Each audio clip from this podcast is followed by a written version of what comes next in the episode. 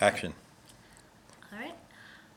Welcome to the Lora Cross podcast. Um, this is episode 10, and I have a very special guest here.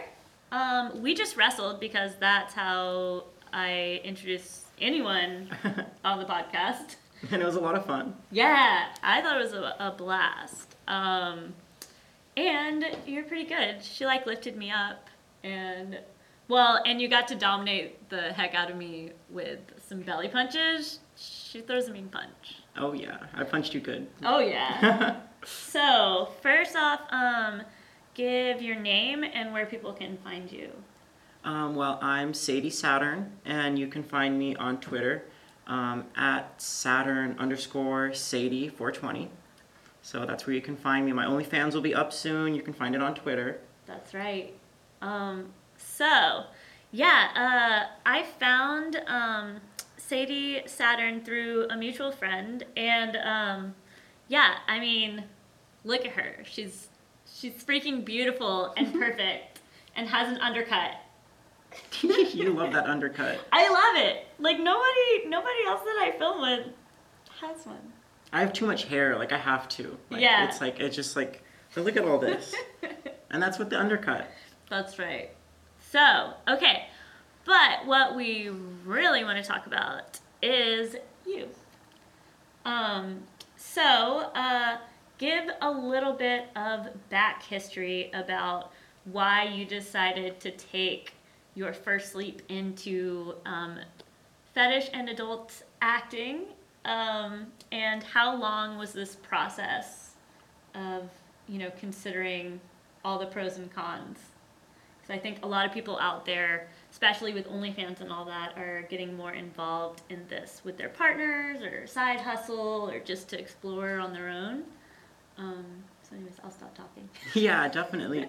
Um, well, I guess like my desire to model and stuff like that, and like let my body be seen, Yeah. started four years ago when I started like doing figure modeling, nude modeling Cool. for my um, college, and um, yeah, I would get like I'd get drawn nude or painting nude, and it was really empowering for me. And like at the time, like there was like even just in four years, there's way more transgender representation. But like four years ago, like it really wasn't in the media a lot. You didn't see transgender bodies except for like ones like represented by like cis male actors in movies, which isn't a very accurate representation. So I kind of felt since I was comfortable sharing my body, I felt this duty to like show my transgender body to the world so people can know what like transgender people look like, that we're beautiful, that we're human just like everyone else. We're not that different.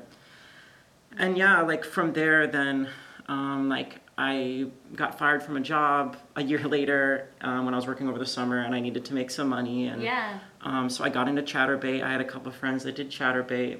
So I did that for just a few months, and then like I got back to school, and I like ran out of time, so I ended up not doing that.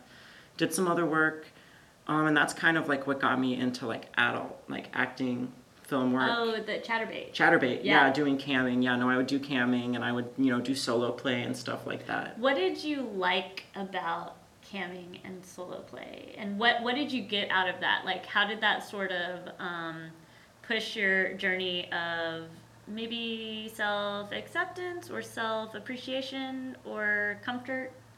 Like, did that have any effect? Like, all the positive feedback that I'm assuming you probably got Yeah. on your Chaturbate. Well, it was it was an interesting experience because it was like very like uplifting to get you know this positive feedback and to like you know at the time I didn't have as much self confidence, so for people to like want me and desire me it was really nice. But at the same time, like you know, you have to deal with people that are fetishizing you and mm-hmm. don't like see you or talk to you like a human. So there were like some times where it would kind of make me feel like weird just because of the things that people were saying to me. Um, but overall, it was like a really positive experience, and I guess I kind of learned like through the solo play that when someone tips me and gives me a little money, it's a huge turn on. Once those tips started rolling in, I was like, "Wow, this is hot and Oh my sexy!" God. Wow, yeah, All of a sudden, I'm, I'm ready to go again. yeah. But definitely one reason why I wanted to switch to um, doing adult scene work with other performers is because with Chaturbate, a lot of it is about like catering towards personal relationships with your um, clients, like your viewers. and that got kind of tiresome to me. Like it would take a huge emotional toll. These people would tell you about their lives, their depression, Right. all of this stuff. I mean, you'd become Yeah. their emotional support, not just their kink. Right. So that's what made it really hard for me. That was the part that was kind of like, I don't know if I can do this. Yeah. No, that makes sense. Um, cool. And uh, so, how did you um, hear about uh, me and Moulin Rouge Studios? Um, well, I had um, a friend, Valerie, who uh, Oh, works yeah. with y'all, yeah. And um, she was telling me about y'all, and I was talking to her about how I like to do uh, shibari, about how that's something I've been learning. And she was like, no way, like, we like to do photo shoots like that. So that's how she kind of got me in the studio. And then once I was here and we were doing shoots and stuff, then, you know, Leroy kind of told me about what y'all do here, about Moulin Rouge. Yeah. Um, and I'd kind of like talked to um, Valerie about um, like how like I was interested in doing that and like how I had a history with nude modeling and Chaturbate and stuff. So Valerie was like, "Well, you should really look into this. Like, let's talk about it." And then from there, I came in in a meeting and I met you. yeah. And well, now here we are. yeah. Yeah. I'm just like, um, so I don't know. I feel like, I, I mean, I'm bisexual and I feel like I'm attracted, um, maybe even more so to females. I am married though. Yeah. I picked one, that, you know, that I that I liked pretty well. Um, but yeah, I think you're super attractive. Like you, you're like you're like my body type. You know. yeah, you're really attractive too. I really like you. I'm excited to pick you up in one of these scenes. Yes. Yeah. I think that definitely needs to happen. Oh yeah, it will. um, but yeah. Anyways, I just think it's cool. The first time I met you, how like enthusiastic and eager you were, and it was like as soon as I was like, yeah, we gotta get a Twitter, we gotta get on ManyVids, we gotta get here, there, and you're just like on it. You're like, cool, done. yeah. What do we do next? When do we want to start? You know, and that's just that's so great because there's so many people that um, are like, oh yeah, I totally want to do it, and then like one person finds out and they're like, oh my god. I was like, I told you, I Yeah. told you that was gonna happen. Yeah. like, you know what I mean? They're like, yes, all gung ho, and then like one friend from high school finds out and like they're actually happy about it. Yeah. And they're like, ah, Scary. they look at no. And then they run away for a couple months and then they come back. Definitely. but yeah, it just seems like you're like 100% like ready to go, like, and hit the ground running. So I think you're gonna do well if you just definitely keep keep that attitude. Definitely. Yeah. Okay. So, what are some things? So let actually let's get a little into um, ethical non-monogamy because you are in a pretty interesting um, relationship situation right Yeah, now. Yeah, definitely. Um, and I am not nearly as well versed in any of that as you.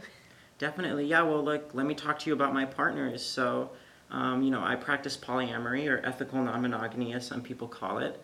Um, and I'm in this little relationship. Um, some people refer to like three people or like four person relationships as like a polycule. Oh, okay. Kind of a weird word, but it's just like, I guess, the word that was invented. And I guess you could call us a triad too Yeah. if you wanted. But yeah, I've got um, two partners. They're both non-binary, so they're like on the transgender spectrum too. Okay. So like they use they/them pronouns, which is like kind of like I know that's coming more into the mainstream non-binary identities.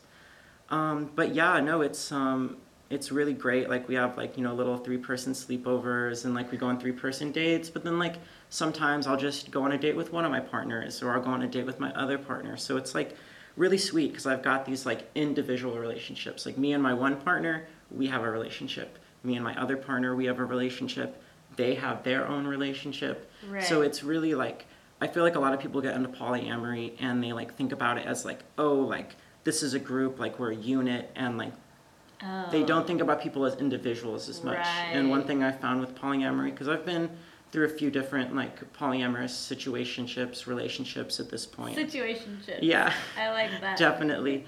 Um, and like treating someone as an individual, which doesn't necessarily mean you're not like you're treating someone like an object or something, but it's like making sure to like still value your individual relationship. Right. Yeah. Like, um, I could imagine that, like, your partner's needs are probably quite different. You know, maybe one. Do, have you read any of the five love languages? I haven't actually. Okay, no. I just really like that book, so I always just kind of use it. But it's like, for example, my main love languages are like I love physical touch and words of affirmation, you know? And um, my husband uh, loves like gifts, which gifts are like on like the lowest. Don't stop sending the Amazon gifts though. But anyways, they're like on my lowest, you know? Um, like gifts and quality time. And so we're totally different, but I tend to try to speak to him before I think about it in my own love language. So I'll like come over and like be like rubbing his back, you know, while I'm telling him nice things and he doesn't like being touched. Yeah. like that. And he's like, Why are you doing that? And I'm like, Oh, it's just I I really you know, I really appreciate that you did the dishes and so he's like, No, no, no, you're you're fine. Like stop Yeah. he would have liked it more if I would have gone and like picked up groceries that he likes or something. Yeah, definitely. Does that kind of make sense? That does make sense. Yeah, Yeah. no, that does. Yeah, and that's one of the great things about like polyamory and non-monogamy is it allows you to like satisfy your needs without making your partner feel inadequate or like they need to change themselves or anything. Right. So like I do like my one partner like appreciates like physical affection and like stuff like that more, but then my other partner doesn't like to be touched like a whole lot. But that being said, like they want to spend the whole day with me if they can. They love quality time Exactly. And that's nice because like i need a lot of physical touch so that way i can get my physical touch. And and then you know i can have quality time with my other partner and stuff like that. Now one thing i would like to mention about non-monogamy is like i think that people might have a conception that people that do it don't experience jealousy.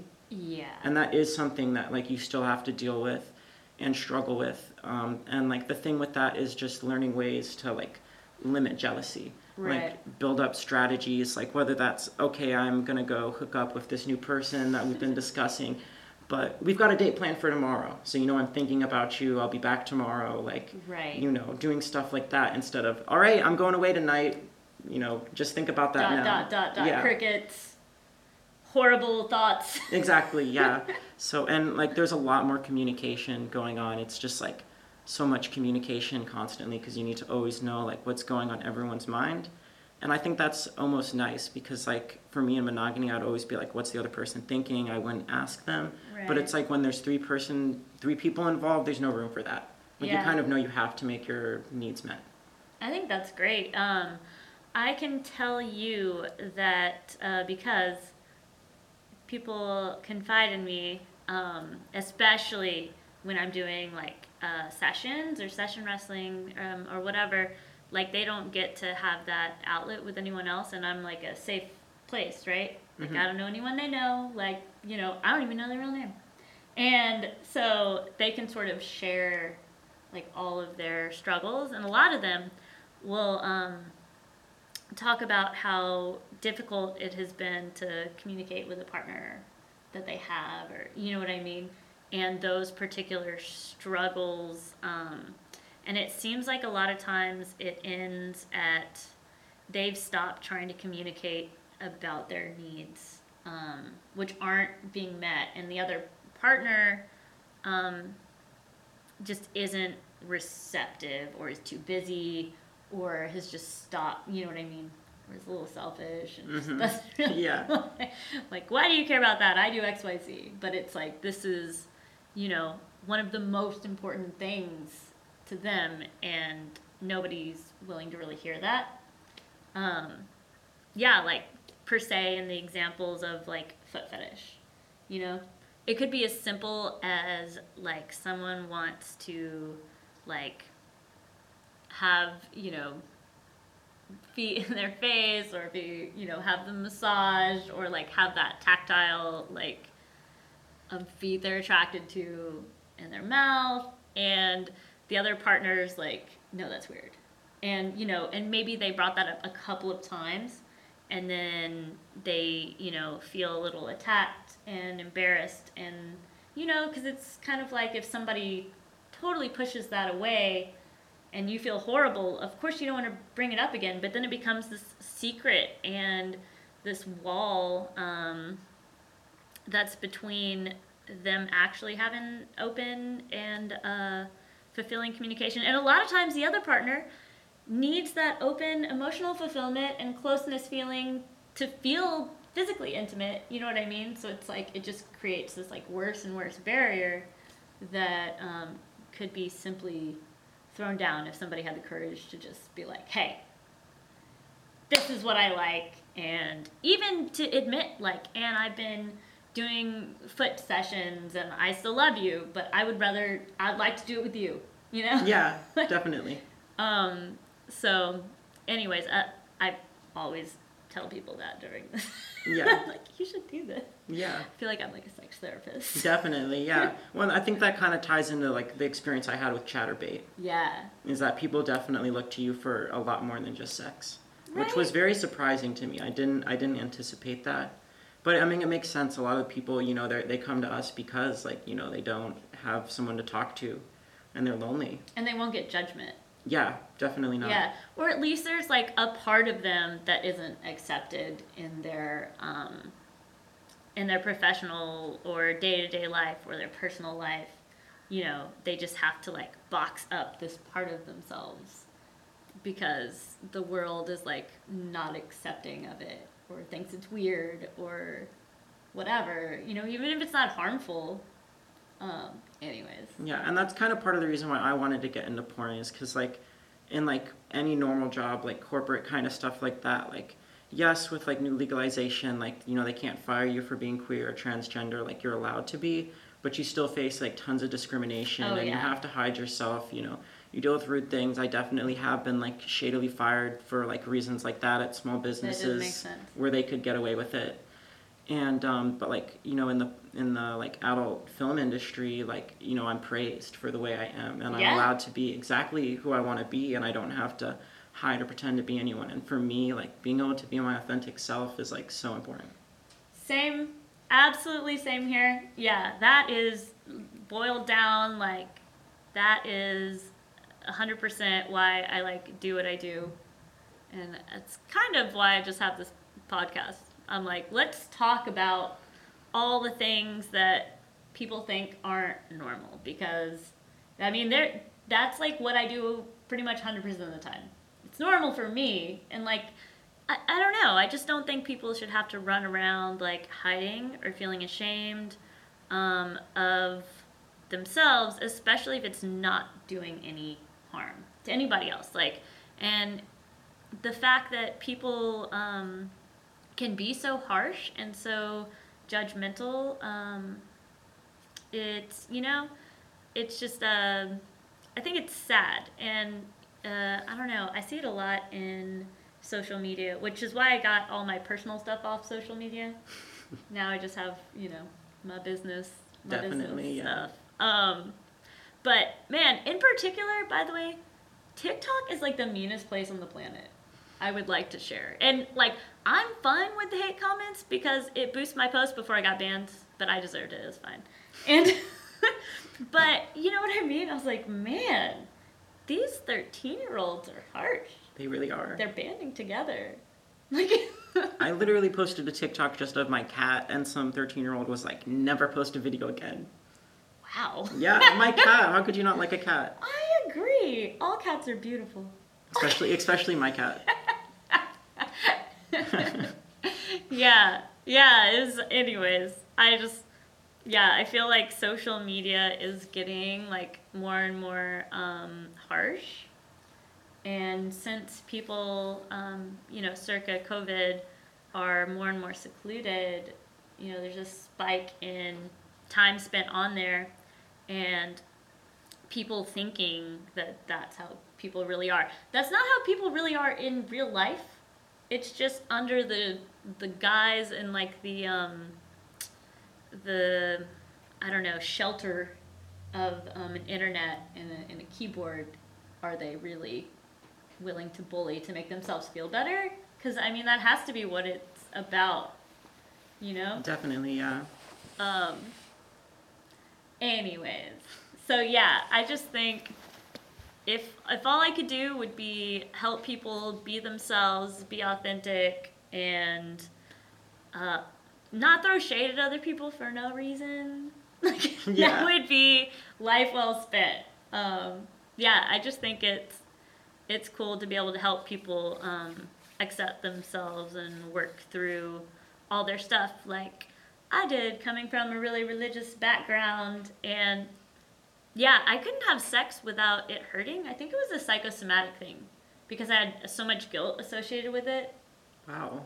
Yeah, and so like there was actually nothing wrong and it but it hurt for the first like 5 years that I had sex. And I was like, "Oh, people just do this because they're in a relationship and they have to." I was like, this sucks. Yeah. I was like, "Ah, been a week. I guess Yeah. I guess I should do this."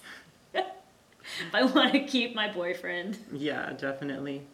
It's amazing, like um, how the psyche can affect like yourself sexually. Because like when I first like came out publicly as transgender and was dealing with like a lot of like discrimination and also like you know just mental health things.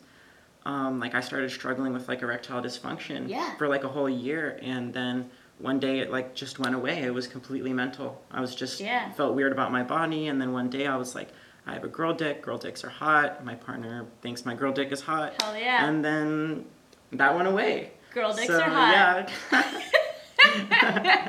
it's true. yeah. Um, well, that's awesome. Well, shoot. Uh, yeah, I think we should probably wrap this up. It's been a kick-ass day. Yeah. Um, so tell people one more time um, where they can find you. Um, I'm Sadie Saturn, and you can find me on Twitter at Saturn underscore Sadie420. Please follow me. All right. Peace out.